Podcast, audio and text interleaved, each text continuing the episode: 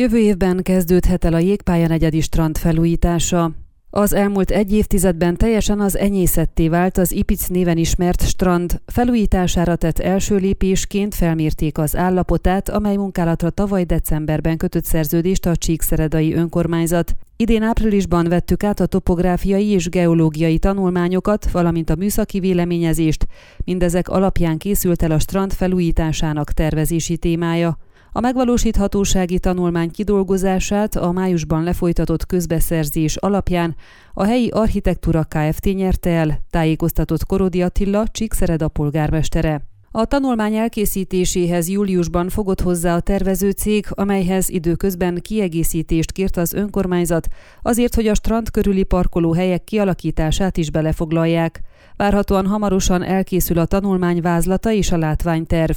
A megvalósíthatósági tanulmányt a szakirodákban megvitatják, és az észrevételek közlése után a tervezőnek további 35 nap áll majd rendelkezésére, hogy az esetleges módosításokat beépítse a tanulmányba. Így a dokumentáció várhatóan az ősz folyamán kerülhet a Városi Képviselőtestület napirendjére, osztotta meg az előjáró.